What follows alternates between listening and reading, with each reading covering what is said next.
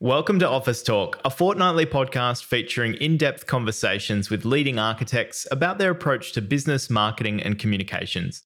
I'm your host, Dave Sharp, an architectural marketing expert and director of Office Dave Sharp, a marketing practice offering specialized consultancy, marketing, and PR services tailored to meet the particular needs of architects. Visit officedavesharp.com to learn more or follow the practice on Instagram at OfficeDaveSharp. This episode was sponsored by ArchiPro. ArchiPro showcases the best and latest in the architecture and building industry and helps to connect homeowners with trusted trade professionals and products that will suit their needs. For architects and designers, ArchiPro helps you to create a profile for your practice in a way that best expresses your brand and your work, and then it directly connects you with a niche audience of people on their architectural build or renovation journey. Many architects rely on word of mouth referrals or search engine traffic to find new clients, but it can be difficult to attract the people you really want to design for and work with.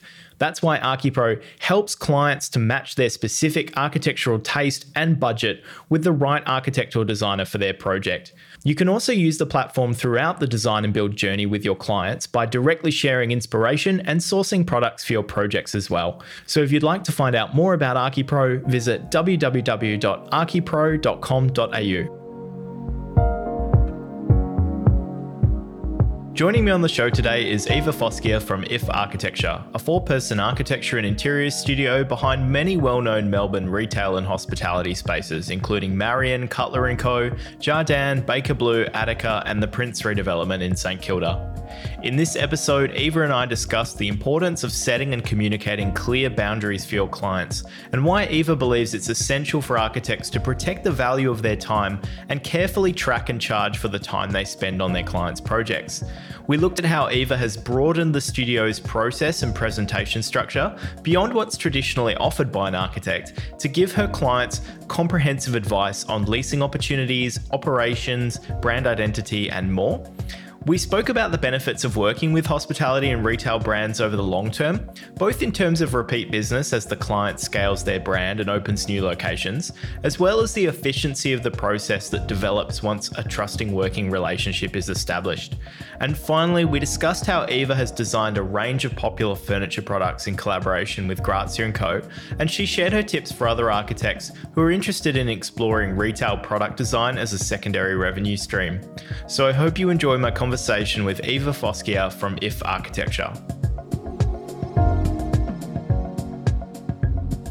Iva, thank you so much for coming on the podcast. Thanks, Dave, for having me. It's a real pleasure. So, as we always do, maybe start off with a little bit of a history of IF and the practice, and yeah, give me a little bit of an overview of yeah where the studios come from and what sort of work you guys do. Okay, the practice is about just over ten years old.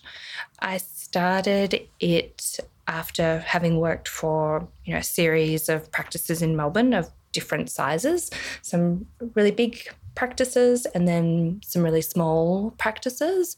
And the smaller practices honed my interest in the typologies that we're doing now. So mainly, you know, single family residential, uh, retail, and hospitality work.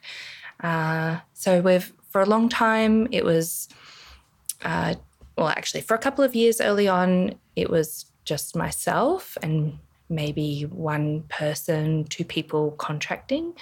And then that became a bit difficult to manage. So uh, took the leap and hired first employee.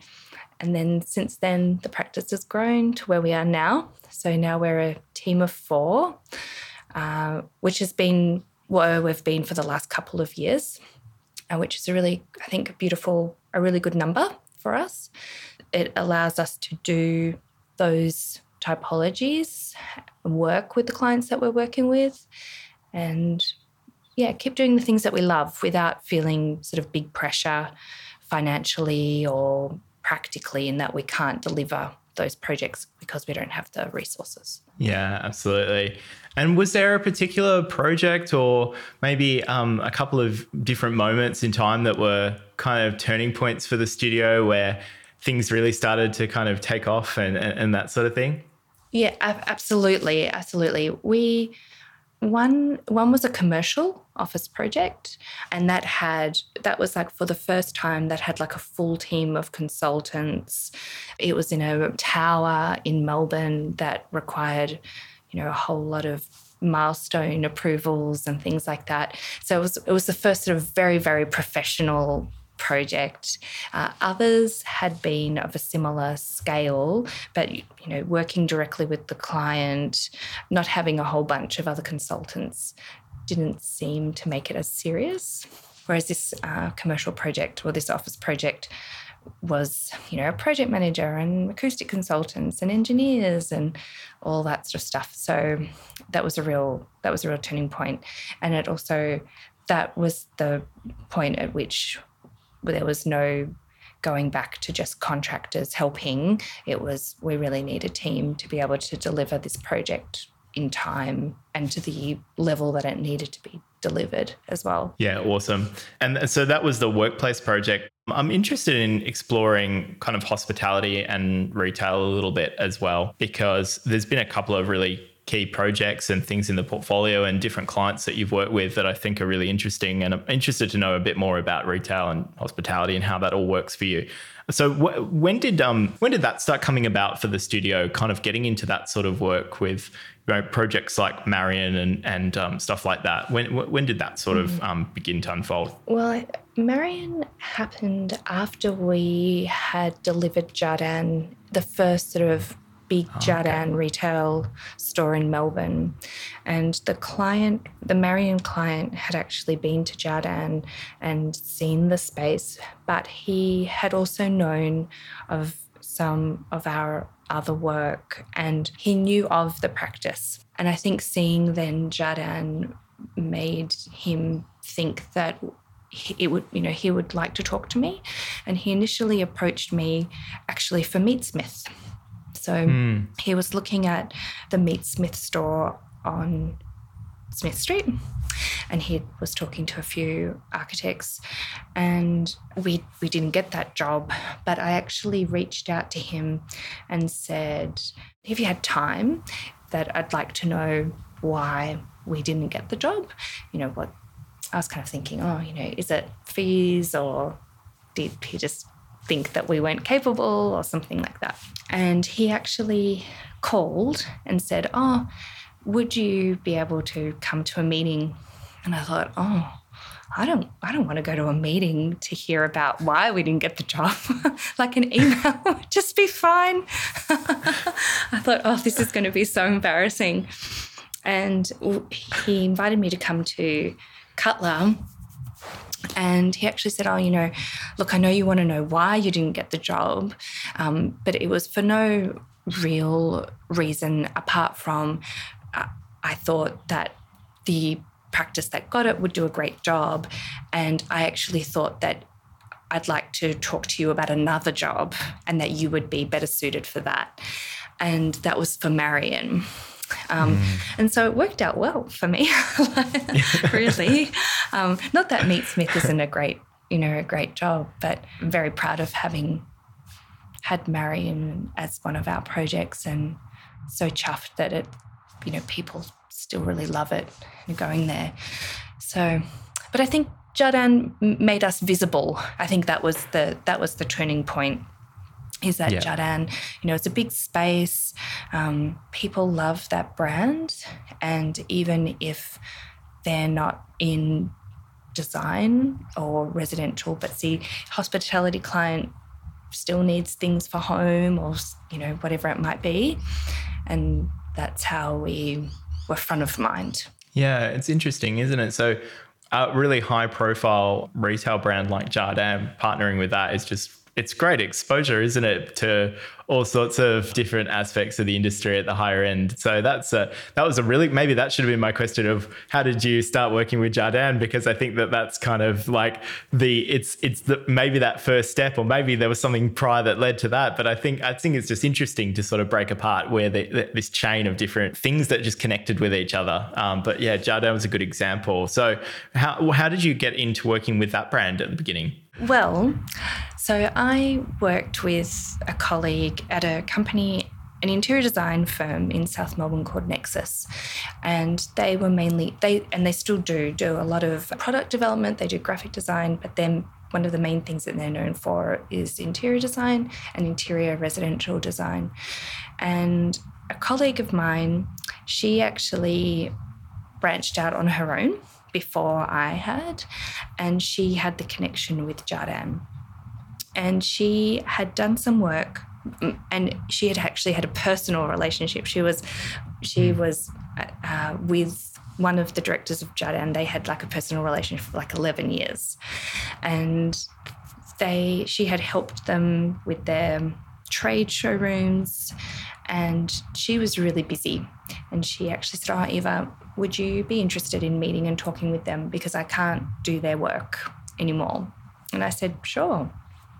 And I had a great first meeting with them. And I think we connected on a personal sort of level as well, not yep. just a professional level.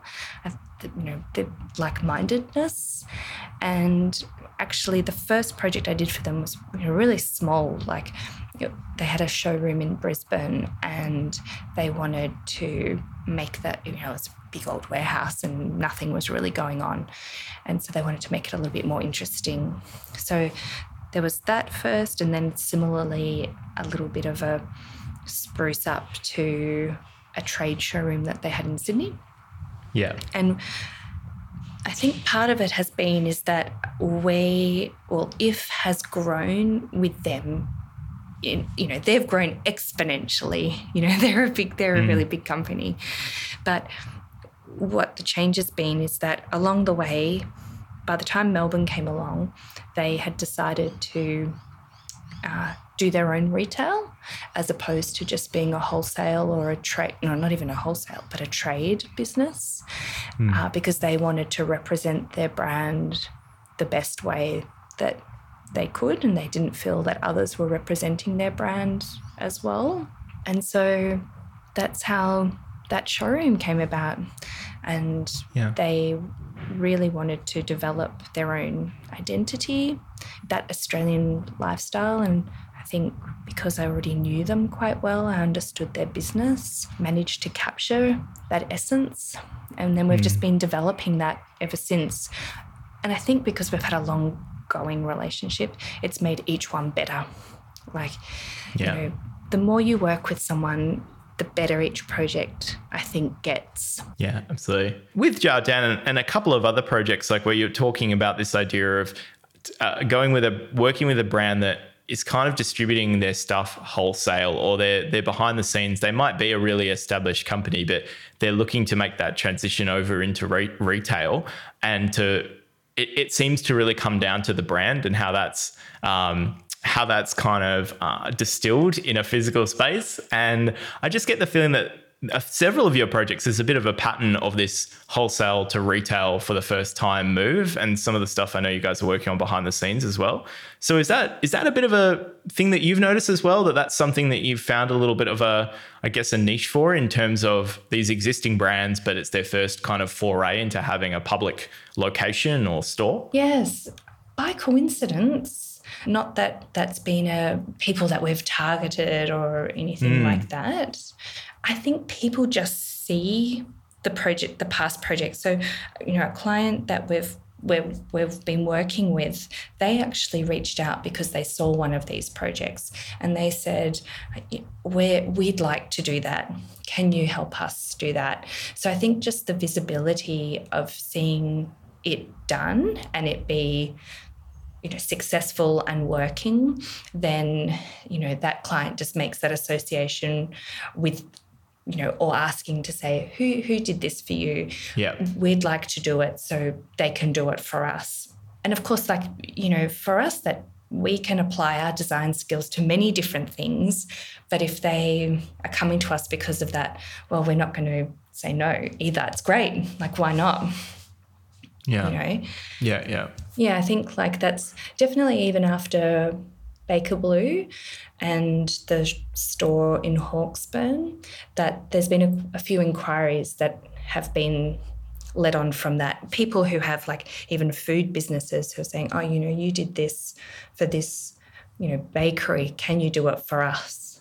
You know, Yeah. it's not as glamorous as say fashion apparel or anything like that. You know, it's just food.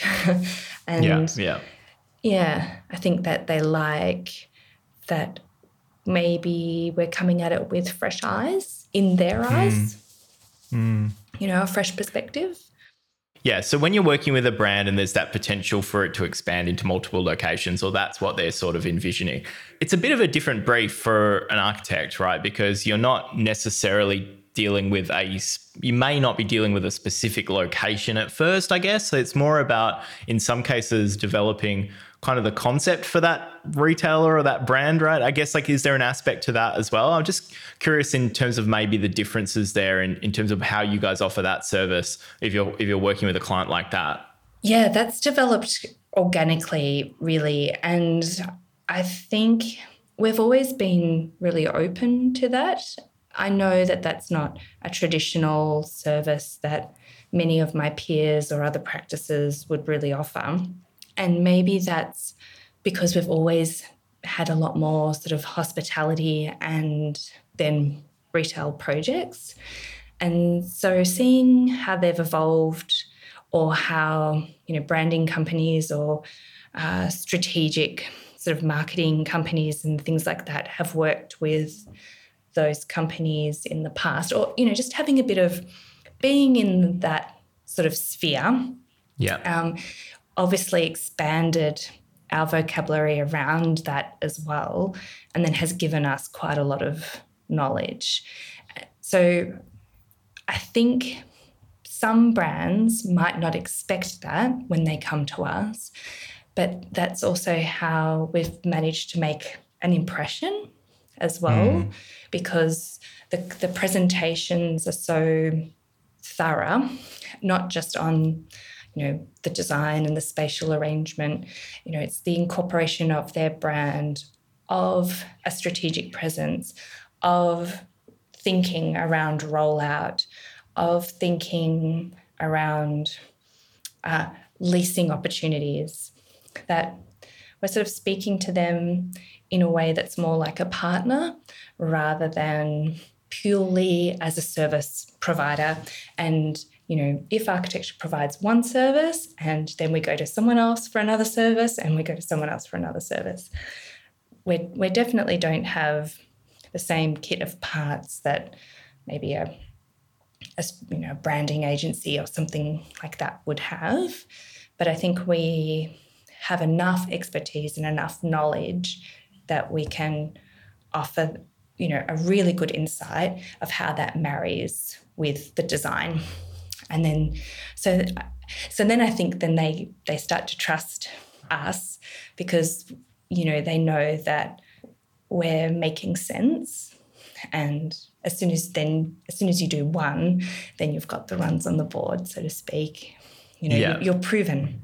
I think we sort of fell into it but it's it's in part because we're also really interested in it as well. And so we tailored our presentations to speak to them in that way or to communicate with them in that way. And then we've just kept doing it. So yeah for for all the even the people that we're working with now like we just recently finished a presentation where the client doesn't even have a site but they know or they're looking for a site. They have always been wholesale with this brand and they want to open or have their own retail presence. And they asked us what would that look like uh, so then that could help them work out how many square meters they need. Uh, they can go to leasing agents and they can say you know we're looking for x amount of square meters in this area as opposed to finding the space and then coming to us and us trying to you know shoehorn all of their wishes into a space that's half the size of what it should be. I think that's that's something that's worked really well for us and I really enjoy and hope that we keep working with either new people or even with the same people to keep develop I guess being more all round, not just hmm. being able to offer just architectural and interior design services, but being able to offer more more than just the traditional services. Yeah. I guess.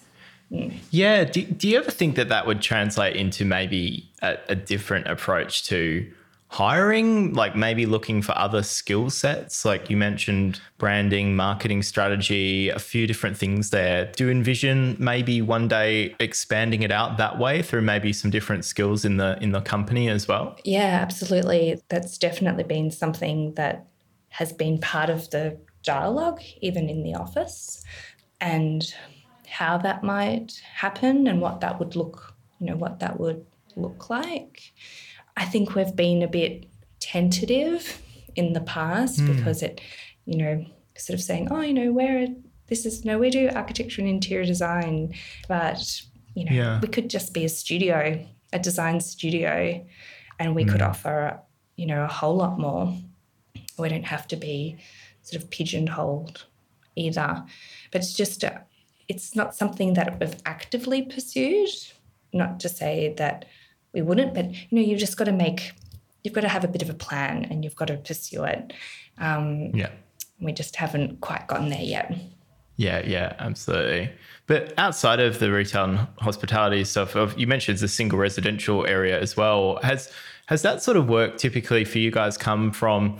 Kind of your sphere that you're in in terms of the more commercial side of your work or just your maybe more your personal relationships or just the profile of the practice in the public? Like probably a little bit of all of the above but has there been mm. anything that's sort of stood out to you in terms of where those projects have come from? Because i know that you guys have been working on some really great residential stuff in the last couple of years. Yes. I think the commercial projects have made us visible so, you know, there's obviously a lot of practices that do majority single family residential, and they're very well known for that. And those mm. projects have been awarded, and so people know them because of because of those projects.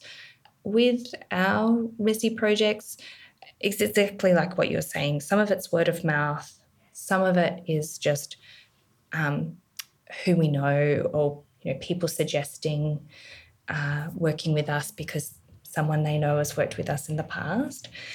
But I think for the people that have approached us via the website or just via email, I think the reason why they have approached us is because of those other typologies that the, the hospitality projects mainly, and and say a project like Jardan. Actually, we've had probably a mm. bit of residential work through Jardan because that project seems to straddle yep. between residential and retail. So a lot of mm-hmm. people look at either Melbourne or Sydney and say, "Oh, I'd actually love to have that as a home." And if you can do that, you can do that for my house. Exactly. Yeah. Every time I have a guest on the podcast and we talk about hospitality or retail, I always come away from it thinking that it sounds like the best area to work from a business standpoint because not only do you get to work on a cool project, but you just get this um, publicity and visibility out of it. There's the possibility that the client will come back with more projects. Um, you get this crossover into private residential that can come from it sometimes. There just seems to be all these great things. And also the projects happen a little bit quicker than private residential. So I don't know. What's yes. your sort of stance? I mean, I know you love um, family homes and residential, but uh, am I wrong? is, is retail hospitality not like the best? It has its moments. um, yeah, it can, has its good days and bad be, days. It can be stressful absolutely. in its own unique. Yeah, yeah, yeah, absolutely. Yeah, like for all of the reasons why it's good, it can also turn against you. So the timing can be great because you don't have to wait two years to see something built. You know, yeah. I think anyone who's in design ultimately wants to see the project realized. You don't want to see it just exist on drawings or in a model or something like that and have it live in a drawer. You you want to see it built and used. So the advantage is that it's quick. The disadvantage is also that it's quick because then it makes time mm. pressure. Um, you don't have you have to make quick decisions. You don't have the luxury of letting something digest or you know, ruminate for a long time. 99% of the time, they don't have the best budget, but what mm. they hmm. do give you is exposure and people can enjoy them. You know, a private residential home is the domain of that family and their friends and potentially if it's in an open house or awards or something like that. Hospitality project, you know, that's an extension of our living rooms and our dining rooms. You know, people go out for breakfast or lunch or dinner, or, you know, date nights, catch ups. And so they're engaging with people way more than you would ever get from a residential project. And that's what makes them beautiful because there's the satisfaction of knowing and seeing that they're being used. So, like with Marion, I still get a buzz if I drive past there and see, like, you know, it's a Friday afternoon in Melbourne. I'm sure all the tables are out the front that are full. I'm sure, you know, in, in a couple of hours it'll be full inside. And that's such a pleasure to know that people are enjoying a space that we had a hand in. So that the joy of it is longer lasting because you you actually get to see it. And then yeah, like like most things, you know, ebb and flow. They some the, sometimes the blessing occurs and you think, oh my god, why does it have to be that way? and then it kind of passes as well you know once as soon as something opens all the kind of things that have happened the problems and things like that you, you forget about them and you just think oh this place is amazing yeah But, and then the, as you were saying then the other really good thing about that is that once you've developed a hopefully a good relationship with that client well then a business person for the most part is not just doing one business like all of those businesses are about some sort of scale and scaling up. Like, I think it's very rare to find someone who's like, I'm just happy with the one premises and that's, and yeah. that's you know, more often than not, everyone wants to do more. And that's great for us because we don't we don't have to pitch again in terms of, you know, this is who we are and this is why it's we would be great for this project. They already know that and there's a trust you've delivered for them in the past, so you're going to deliver again. Um, and that that's great if a lot of your time is going out and chasing new business. Well, this you don't have to. It's just mm. you know, and every year or every second year, they may be calling you to say, "Hey, like I've got a new site. This is what we're doing." Whereas residential, how many homes can people build? Yeah you know, the projects you mentioned, the time and things going wrong and the budget and all that sort of stuff. And it can get really stressful and it can be a bit of a pressure cooker, a hospitality project, you know, this deadline, we have to open a certain amount of time and all this sort of stuff. And it can be stressful on you guys, it can be stressful on the client. And it's all, it's, it, you feel much better once the things open up and the public love it. But um, it, is it, I guess it's tough to then, you know, go into that next project or the one after having gone through that stressful experience where the client may not have been necessarily having the best time at certain points. But do you feel like overall because the outcome is so um, is so great, that's what matters the most to them at the end of the day. Because I sort of I sort of wonder, does any stress in the experience sort of turn them off the thought of working together again, or is is that usually water under the bridge if if little things like that happen along the way in a project, and and and you know longer term they sort of they get to see what it was all for in the end. Good question. In our my experience, say maybe earlier on when my skills, com- even communication skills, weren't as maybe honed as they are now. Mm. I think that it, probably some of those things have been to our detriment. I think the way that maybe um, not foreseeing issues or you know not communicating well enough with the client along the way that it got to a point where it was too late potentially haven't looked favorably on us you know mm. But I think that's been a real learning process as well. And one of the things that we always try to do is communicate the best we can. If something's gone wrong, put our hands up straight away. say, you know, this is something that's slipped through. We apologize. This is how we're going to rectify it. That more often than not, people just want to know that you're doing your best for them. You know, I think they understand that everybody can make mistakes. But if you don't address it straight away, that that can leave a sour sort of taste for them. Mm. Yeah. And that Mm. potentially then they can think, you know, this process has been too hard or it's Yeah. been, you know, and so then they think it's better if I worked with someone else because it wouldn't happen with someone else potentially. Yeah, I think that's can be quite difficult because often with uh, commercial projects, even with residential projects, you know, you're not dealing with people who maybe initially they haven't done it before. So they're doing everything for the first time. They're unsure of the process. They're unsure of the financial burden as well. Hmm. They're unsure of what it takes to actually get something built. And so if you aren't clear with them, you know, take them along the journey with you, that can be so daunting and so overwhelming and so stressful. And I think if you're not there to support them, then they can feel really alone. Then they're thinking, well, those people haven't serviced us the best, or, you know, I don't, I don't know what Yeah. they're thinking, but I think Yeah. it can kind of make it a bit of a bad experience for them. Yeah, yeah, absolutely. Those clients, if they are in that first that first time in the process, and you're spending that little bit of extra time, maybe they're stressing out in the process a little bit more. They're they're calling you all the time, or something's going on because you know they're they're they sort of all the little things that can be pretty overwhelming.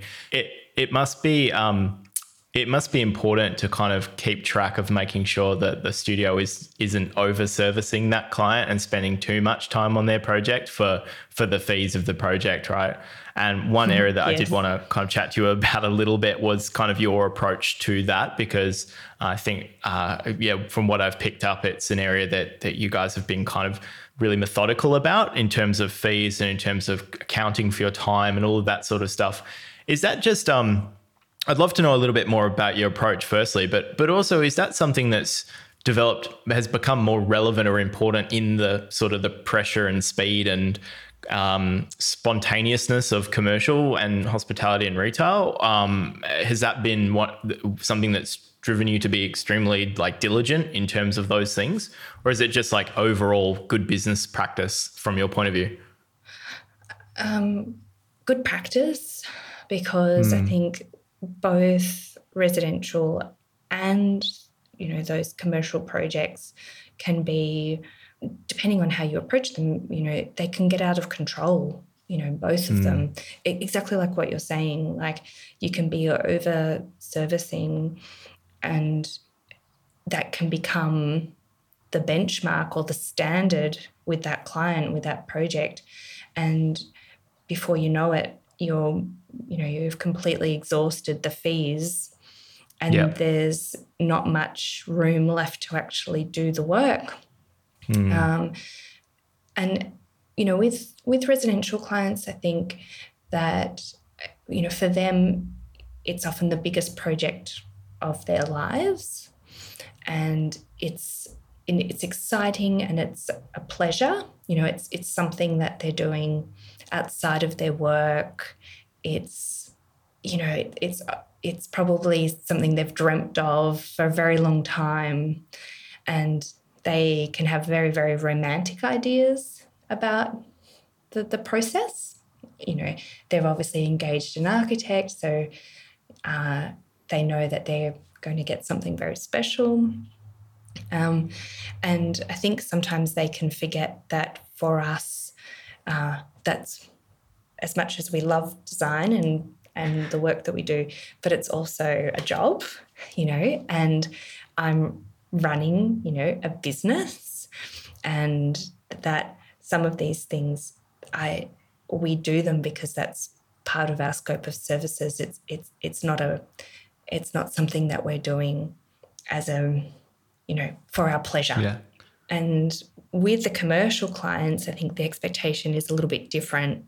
Uh, I think that it's very easy for them to to get in the habit of treating you like you're a member of their team Yeah. and not an external person.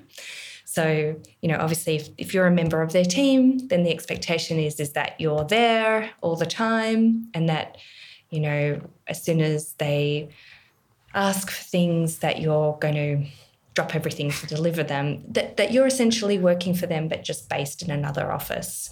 And and that's a bit of a learning curve for them too and for us to kind of you know draw the line and say no no you're you've actually engaged us. We're, we're not um, employed. You know there's a distinction in the definition. We've we've been engaged and we're providing a service you know not just for you but for other people as well. And you know there's boundaries I, I think maybe that's actually the word like for both for any client you know there's there's there's boundaries and we've got to be the the gatekeeper of those those boundaries hence the timekeeping and you know that that's something that yeah we're we're really diligent about because our time is a re- our, the only resource that we have. You know we don't sell a product Yeah. um, oh, you know and so our resources are precious.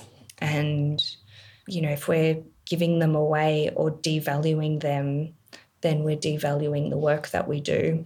And design has such a image problem anyway. We're professional you know in architecture we're professional people who have you know insurance and registration and yet people balk at our hourly rates but you would never do that with a lawyer or a doctor.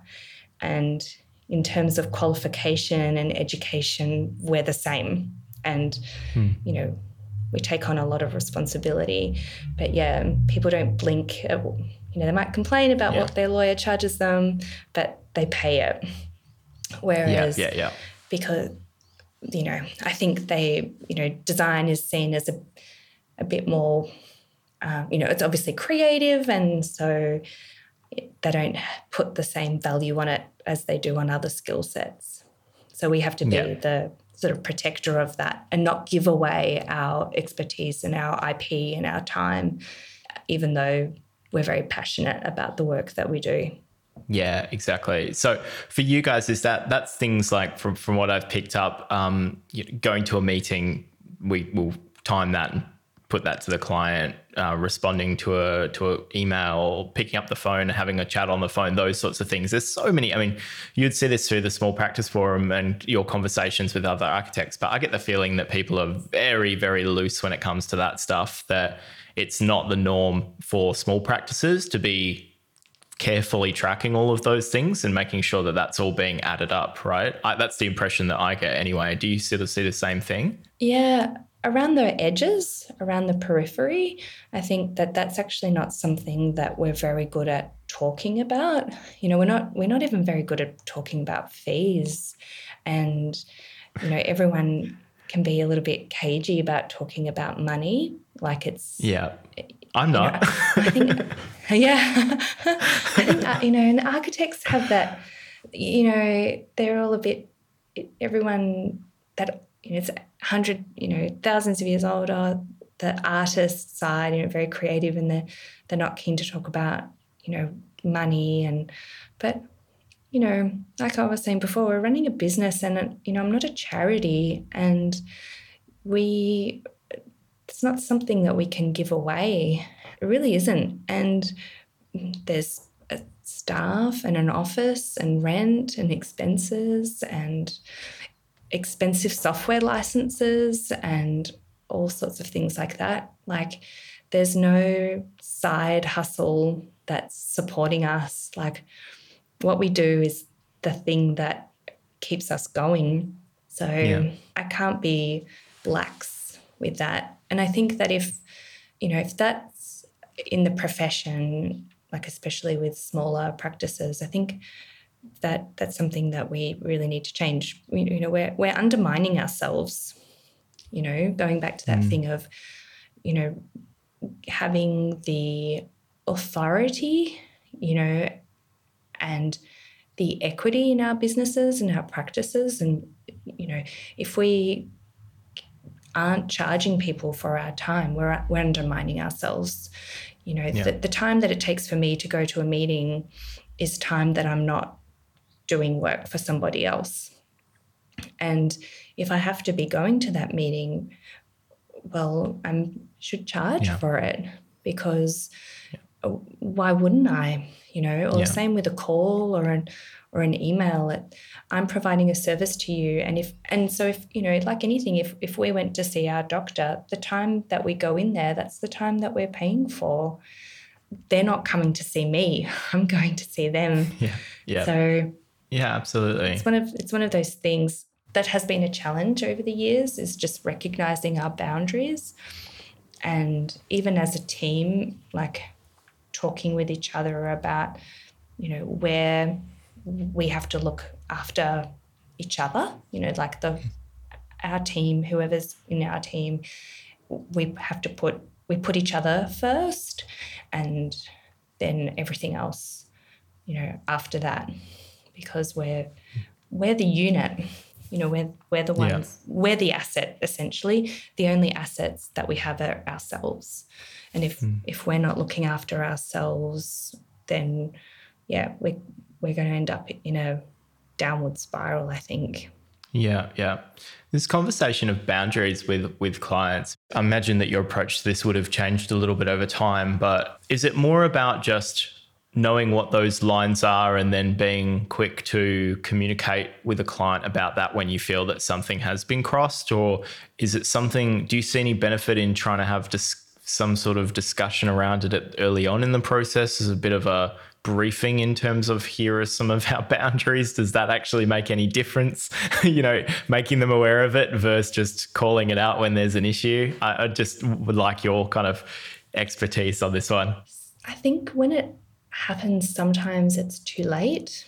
We have taken the approach at like the beginning of a project to say, you know, a little bit of a, a kickoff meeting, um, even actually actually even before then maybe even when we meet someone for the first time and you know you might be talking about you know our work and things like that and then you know we asking about them and their family or their business or whatnot and then part of that conversation ends up being, well, where, you know, this is who we are. And we might might say like, you know, where a project would run like this. You know, you'll have there'll be a project architect or a senior lead, and for the most part, you'll be communicating with them.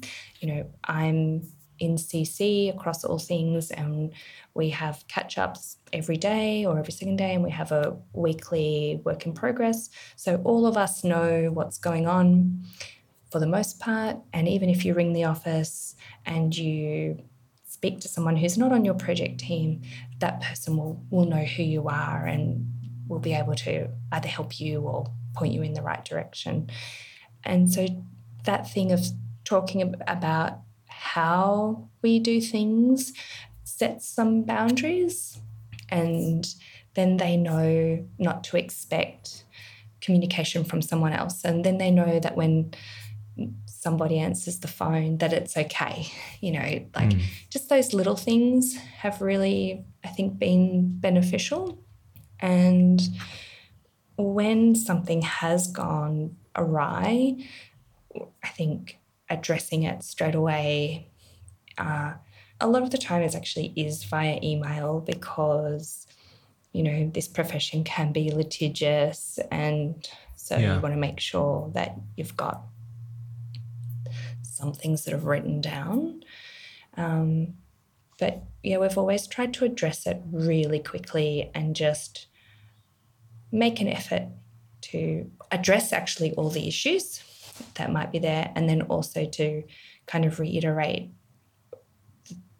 our, what we've done and how, you know, our approach to the project and the scope of services and all of the things that we've been doing along the way. Like, we make a maybe what I it's not very clear. We make a real point of um, addressing the issues and then being really clear about what we've done and what we will do so that there's no grey area to anything um, without giving specific examples. It's really hard. yeah, we've gotten a lot better at doing that anyway. In terms of having that firmness and going, these this is the boundary, or you know, this needs to be paid. We, we will not work on this until this has been paid or this deposit has been paid.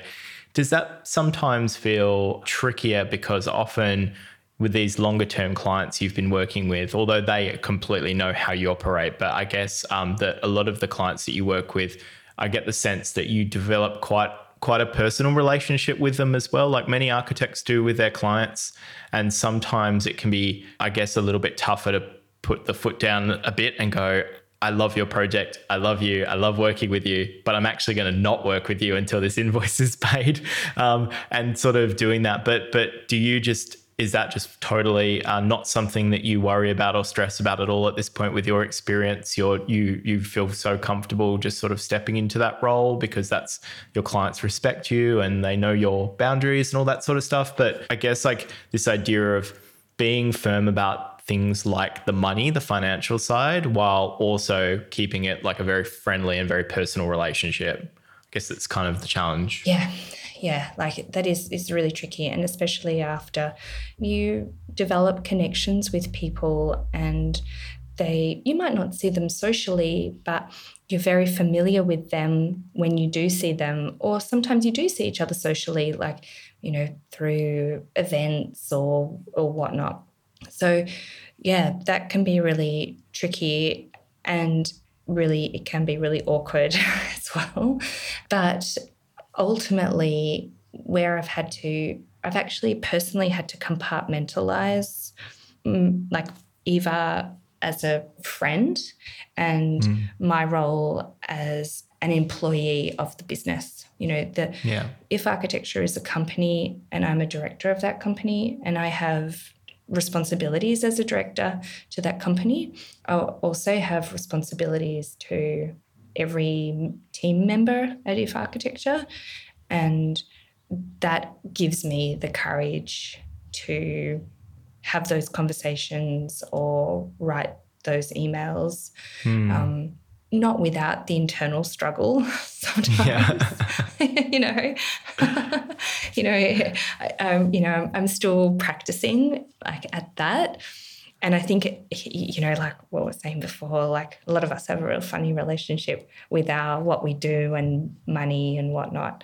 But just kind of having that conversation with myself almost and just saying, well, this is what your job is. This is actually what your role is. Like, this is not you personally then you have to do that because even when you know I've got external help with like bookkeeping and things like that and you know you can almost delegate some of those chasing up and things like that with other people mm. and that makes it a lot easier because it makes you removed yeah. From that but sometimes that what's happened is is that those people can only go so far and they're not getting any traction either and so it you know it does take someone who is the responsible person in, you know, the director to come along and say, hey, like when uh, when is this going to happen for anything to yeah. actually happen? yeah, yeah, yeah. Um, but I just have to really, yeah, put put the other hat on and act as if I'm a big girl boss. yeah. no, that's great.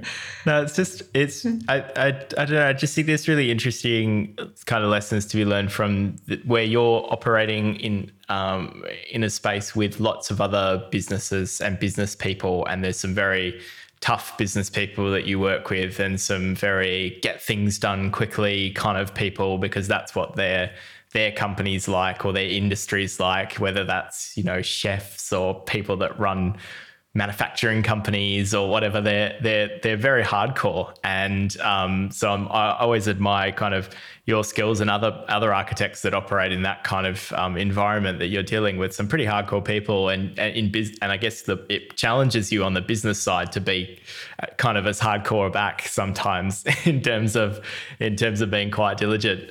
Absolutely. Absolutely. And yeah I think it really just comes back down to the having that mindset of like I've got to look after my own family and my own family is IF Architecture and yep. that that's my role. And when when you mm, for me when I was able to distinguish that and put that as simply as my family comes first and then it makes it a lot a lot easier. yep it still has its moments like everything you know you for the most part you do everything with such a pure or naive approach like you don't want things mm. to go hmm. bad but mm. sometimes they just do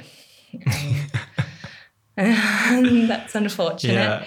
but what can you do like it's just a part yeah. of the process you're not always going to get along with everyone and you're not always going to have lifelong friendships with people.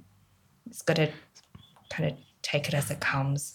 That's right. But speaking of speaking of lifelong friendships, I, I, get the sense that quite a few of the different people that you've worked with over the over the years, like Andrew and Ben Shewry and Hannah and, and these different these different clients that you work with um, at various stages that you've met, kind of I'm guessing in your in kind of your personal, your social life and, and and this sort of thing that you form these long relationships with them.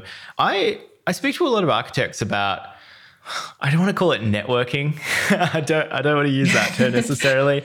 but people people go, I went to this thing and I like met this person and we had a really great chat and we got along really well and there was a lot of crossover and a lot of like-mindedness there.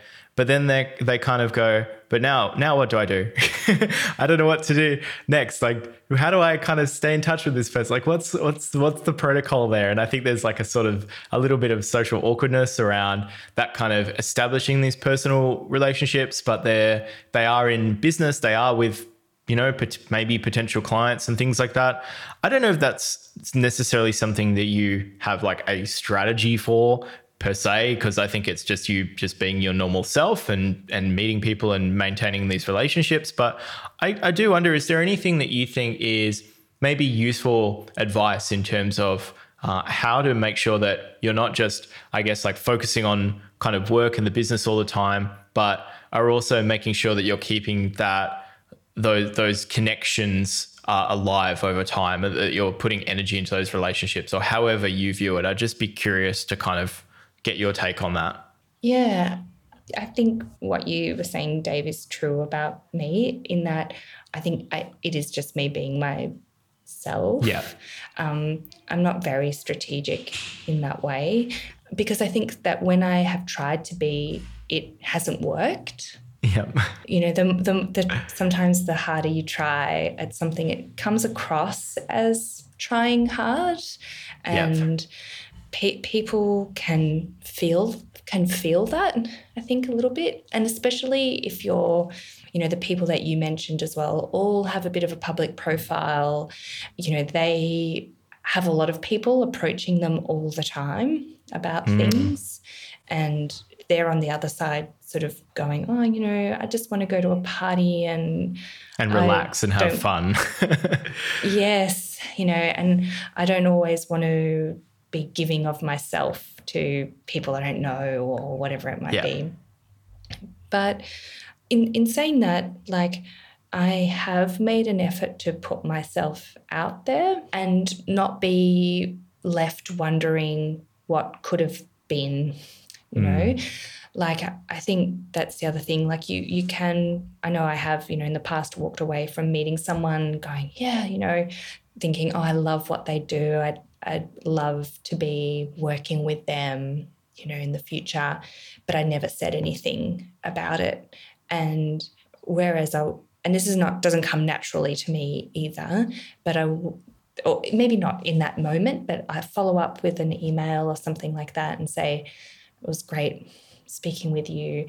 If you need an architect in the future for some reason, or if you're doing another one of these things, I'd love to have the opportunity to talk to you about it. And that way, you know, they can respond or or they can respond in six months' time or whatever. But at least I've said it and I'm and I'm not left wondering. I I went to Los Angeles a few years ago and I knew that Ben Shewry was really friendly with Curtis Stone.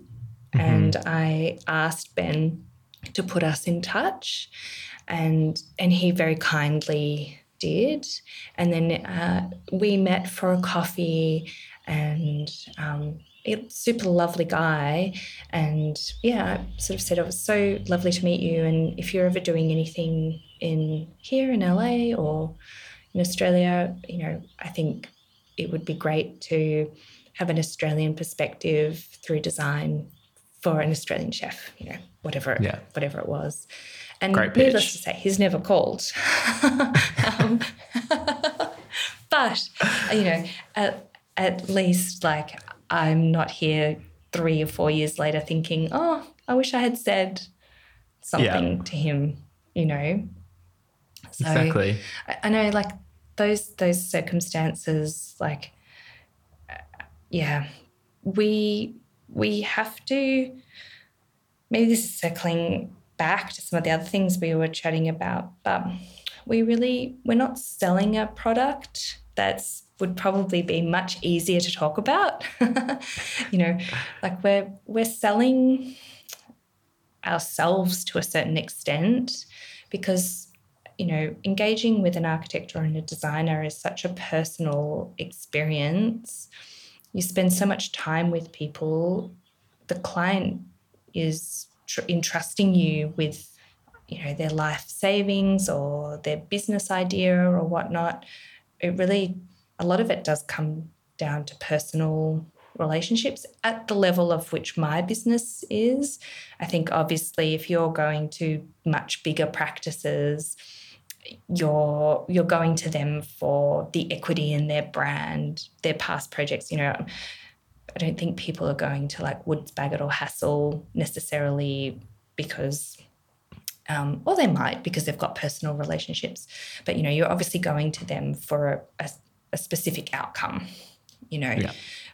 with smaller practices like ours, so much. You know, we all have capabilities, and we can all do, you know, beautiful work. So much of it, I think, is actually oh do we get along? Do i do you think you can spend so much time with this person and will they you know then do a good job?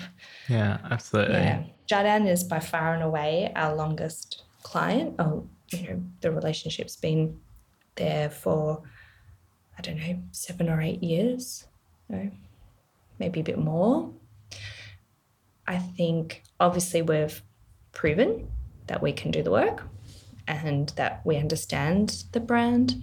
But so much more is because we've got to spend a lot of time together as well on these projects. You know, actually, maybe less now than we did in the beginning because now we know each other so well. And I think they trust us so that they, you know, they don't um, have to be there like they were in the past. But in, yeah, previously, you know, these projects are big, biggish projects, and you're working together. You're taking the brief. You're understanding what they're doing. Gosh, wouldn't it be difficult if you didn't get along? it would be a nightmare, actually. Yeah. yeah. And make it so unpleasant. Yeah, absolutely. Yeah. I just I'm just mindful of the time. There's one more little area that I really would love to get to because you mentioned you've said we're not selling a product a couple of times, but in fact, you actually oh, yeah. do sell some products.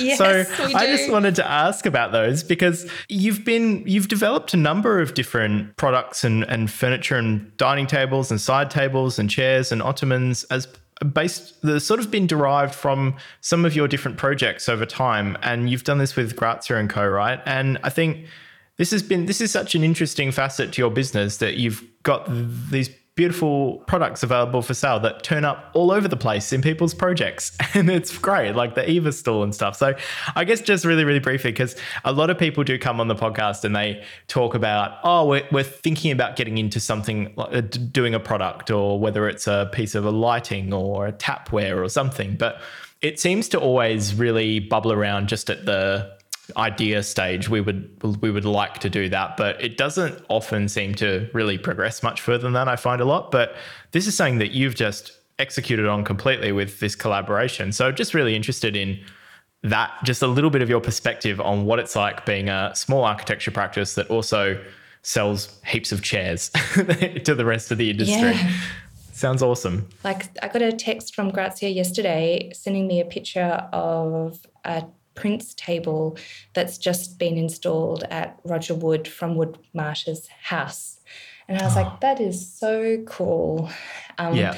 You know, someone that I really, you know, I love their architecture. And now there's one of our tables, you know, mm. at his house. And that's it's great. Um, yeah. Something completely unexpected. But the furniture, one of the things that has been sort of rolling around for a while is how to develop a bit of a passive income mm-hmm. and have sort of a something on the side to supplement you know traditional design work and something that's actually working for you when you're not you're not working you know, yeah. at, you know, when we're there, you know, nine till five or six or whatever. And that's something that people can be looking at when they're just browsing online or what that might be. Because, well, yeah, we are the asset, you know, the our minds and our creative thinking is essentially what we're selling. And it can be volatile. You know, next year they're already talking about a recession. Like architecture and design can be a bit of a luxury. Well, it is, you know, it is a bit of a luxury. Yeah. So what happens when there's downturns and things like that? Anyway, passive income would be great.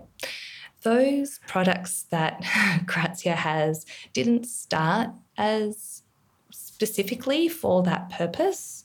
That's you know, right. What they were yeah, they they you know they were designed for the purpose of those projects, and so how it sort of came about was that Grazia had seen them, and I think it was fortunate that she thinks that they would meet, you know, they would be a great addition to their collection, but also, you know, they offer something that other pieces in their collection don't. So I think that's where we were lucky. You know, that Prince table is a unique shape. It's not a rectangular dining table. And so it stood out to her as something unique and something that she could say, well, we've got a range of dining tables, but here's another one that's a little bit of a, you know, has a point of difference to those. Mm-hmm. And then the same the same with the ottoman. You know, it it was.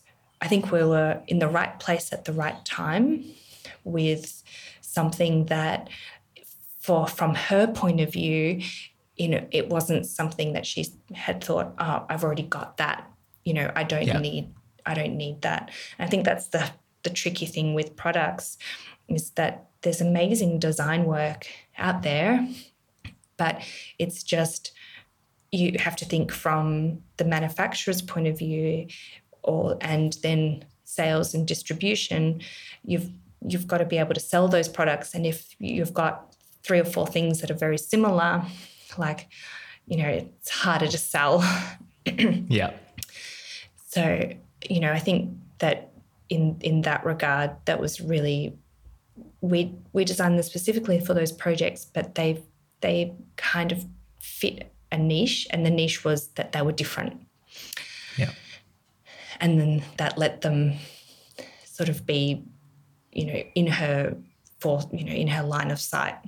Um, I would love to keep doing that. I think it's, but when you know when we've tried to do it specifically, I don't think it's uh, had the same cut through. I think Yes. Part of the reason why their pieces are really interesting is because they were designed for a specific purpose. Uh, so when we've tried to be a bit more wider reaching, it, it's it's probably you know we've looked at it all even internally and sort of thought "Eh, something's not quite quite right.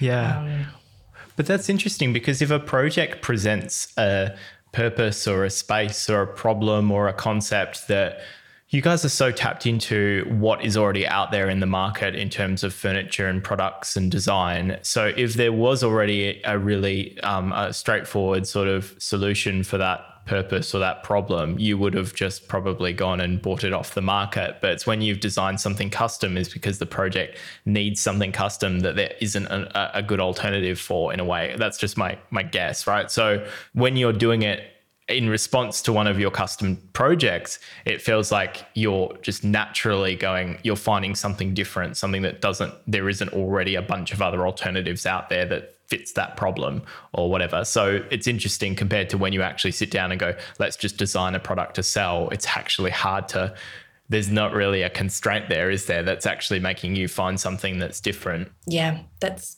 that's yes, spot on. That's hundred percent right. Like those pieces were a solution to a problem that we didn't have an alternative for. And that, yeah, hmm. exactly. When we've tried to do it with a bit more of a obvious outcome, um, yeah, it hasn't worked. And I, I think Dieter Rams, you know, that amazing industrial designer for like Braun. I think he's got a quote along those lines actually, Dave, which is about like it's about you you know you're designing a solution. You you know, Yeah. good product design is is designing a solution, and I guess that's why it reaches people because it it's something that they that they need. Well, Iva, we have been speaking for the full time we've got today. I don't want to take up any more of your day. I don't think we even spoke about marketing, which is great. I just like talking to you about your general process and sort of um, attitude and philosophy about all of those different areas we looked at. So that was really, really, really interesting. Thank you so much, Iva. Thank you, thank you for having me. It was so enjoyable chatting to you. Do, do you have any final, uh, anything last bits and pieces that are on your mind or any sort of final finishing words, just in case there's something that you've got left over for the listeners? for me personally, I think the more I have been vulnerable and open to whatever the situation might bring forward has been the biggest learning experiences and ultimately the best sort of learning experiences. I think design is something that or any business really, you know, it's it's it's something that you if you try to hold on to it too tightly, it you can end up being quite stagnant. Whereas I think, yeah, the more you let yourself be vulnerable, the more presents amazing opportunities. You meet amazing people. You never know which door is going to open for you, and and doors close as well. But you know, doors closing allows something else something else to happen. And I think in business, you you get you get the most by being as open-minded and trying to keep pushing forward all the time as you can because ultimately like i want to be doing this until i retire or something you know Yeah. so there's lots there's lots of years ahead That's absolutely right. Well, thank you so much, Iva. That's a beautiful finishing thought. And yeah, again, I just really appreciate you spending the time to come on the show. Oh, thank you very much, Dave. I really enjoyed the chat. Thanks very much for having me.